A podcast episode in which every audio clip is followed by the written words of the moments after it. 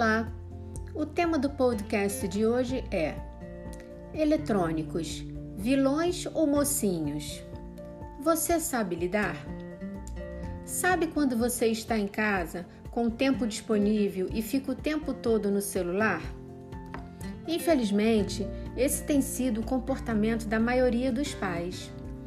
Não porque não estejam interessados em seus filhos, mas porque a tecnologia e os smartphones estão muito evoluídos e permitem quase tudo, desde ao que originalmente foi motivo da sua invenção, que é realizar uma ligação, a uma operação financeira.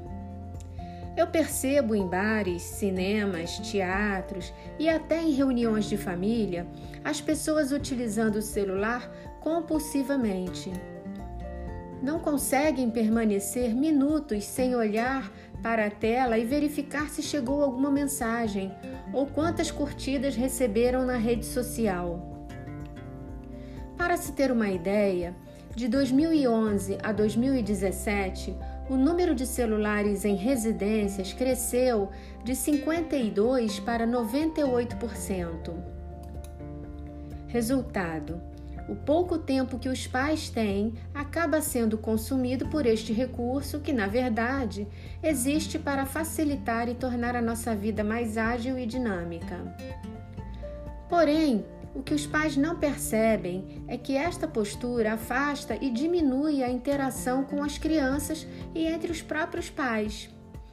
Se você age dessa forma, preste atenção, pois seu filho pode estar sentindo sua falta.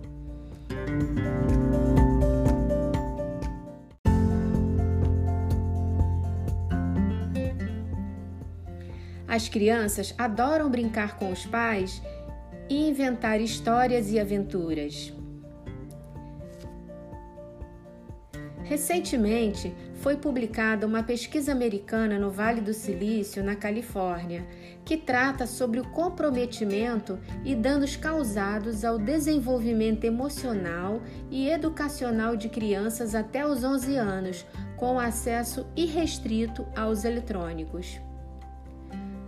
Lá em Palo Alto, o uso da tecnologia não é permitido até a quarta série primária. E isso não se restringe somente aos celulares, vai além.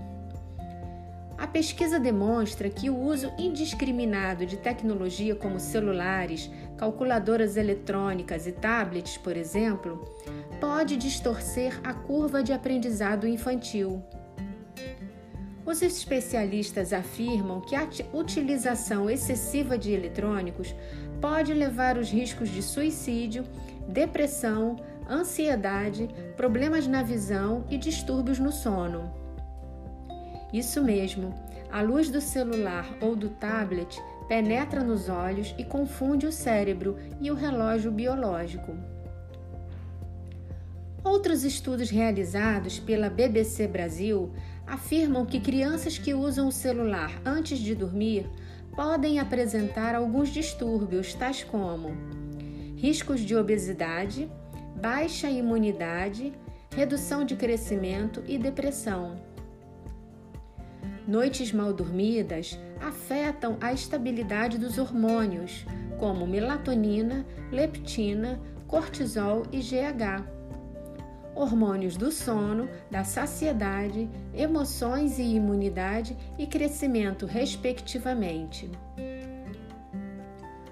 O uso demorado do celular antes de dormir pode ainda deixar o cérebro em constante alerta, prejudicar o processamento da memória, interromper a noite de sono várias vezes, afetar a concentração durante as aulas e alterar o comportamento da criança, entre outros. O que fazer então para evitar tais danos? Seguem algumas estratégias. Evitar deixar a criança usar o celular entre 30 minutos a 2 horas antes de dormir. Eu sei que é difícil, mas vocês podem tentar. Reduzir o brilho da tela em alguns aparelhos que possuem configurações programáveis para períodos noturnos. Desligar o aparelho em vez de somente silenciar porque os alertas luminosos podem acordar a criança. Um outro dado interessante é que 57% das crianças até os 5 anos de idade usam aplicativos, mas 14% não sabem amarrar seus cadarços dos tênis. E aí eu proponho aqui uma reflexão com você. Quem manipula quem? Quem toma a decisão de ligar ou desligar o eletrônico? Somos nós que decidimos ou estamos dominados pelos equipamentos? Nós nos tornamos escravos da tecnologia? Um recurso cujo objetivo é libertar e aproximar as pessoas por meio da comunicação e do conhecimento tem sido usado como isolamento e prisão. Como forma de compensar a ausência, muitos pais acabam investindo excessivamente em brinquedos ou outros bens de consumo e não percebem que a atenção dada a seus filhos é o maior dos bens. Terceirizam integralmente a educação de seus filhos, trabalham fazendo horas extras em casa, respondendo aos e-mails pelo celular. Mas como podemos reverter isso? Seguem algumas dicas para melhorar este cenário. Mostre interesse pelo dia a dia da criança e peça para ela descrever como foi. Incentive o diálogo de uma forma divertida e leve. Organize programas ao ar livre, como parques, caminhadas, praia, trilhas leves, andar de bicicleta, patins. O contato com a natureza faz bem para a criança, para a mente e para o corpo. Libere a sua criatividade. Invente brincadeiras dentro de casa. Use jogos, conte histórias, leia um livro. Pratique a cozinha infantil. Monte uma peça, cante, dance. A música é excelente para estimular o aprendizado da criança. Uma sessão de pipoca, vendo um desenho ou um filme infantil, vai também aproximar vocês, além de acalmar os pequenos. Converse com seu filho sobre a internet, sobre seu uso, riscos e ganhos. Estejam conectados com eles. Denuncie cybercrimes. Isso vai ajudar a reduzir os perigos de utilização e proteger seus filhos. No mais, seja o brinquedo dos seus filhos. Brinquem com eles. Eu sou Josley Vale, consultora educacional e fundadora da Academia de Pais Conscientes. Todo dia, você deve se perguntar se precisa estudar para ser pai e ser mãe. Eu vou responder que sim, precisa.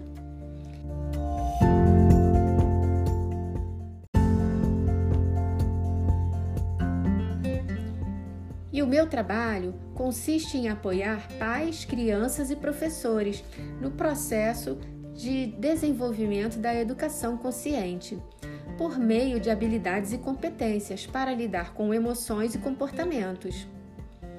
Eu também sou mãe e estou aqui para caminhar junto com você nessa jornada.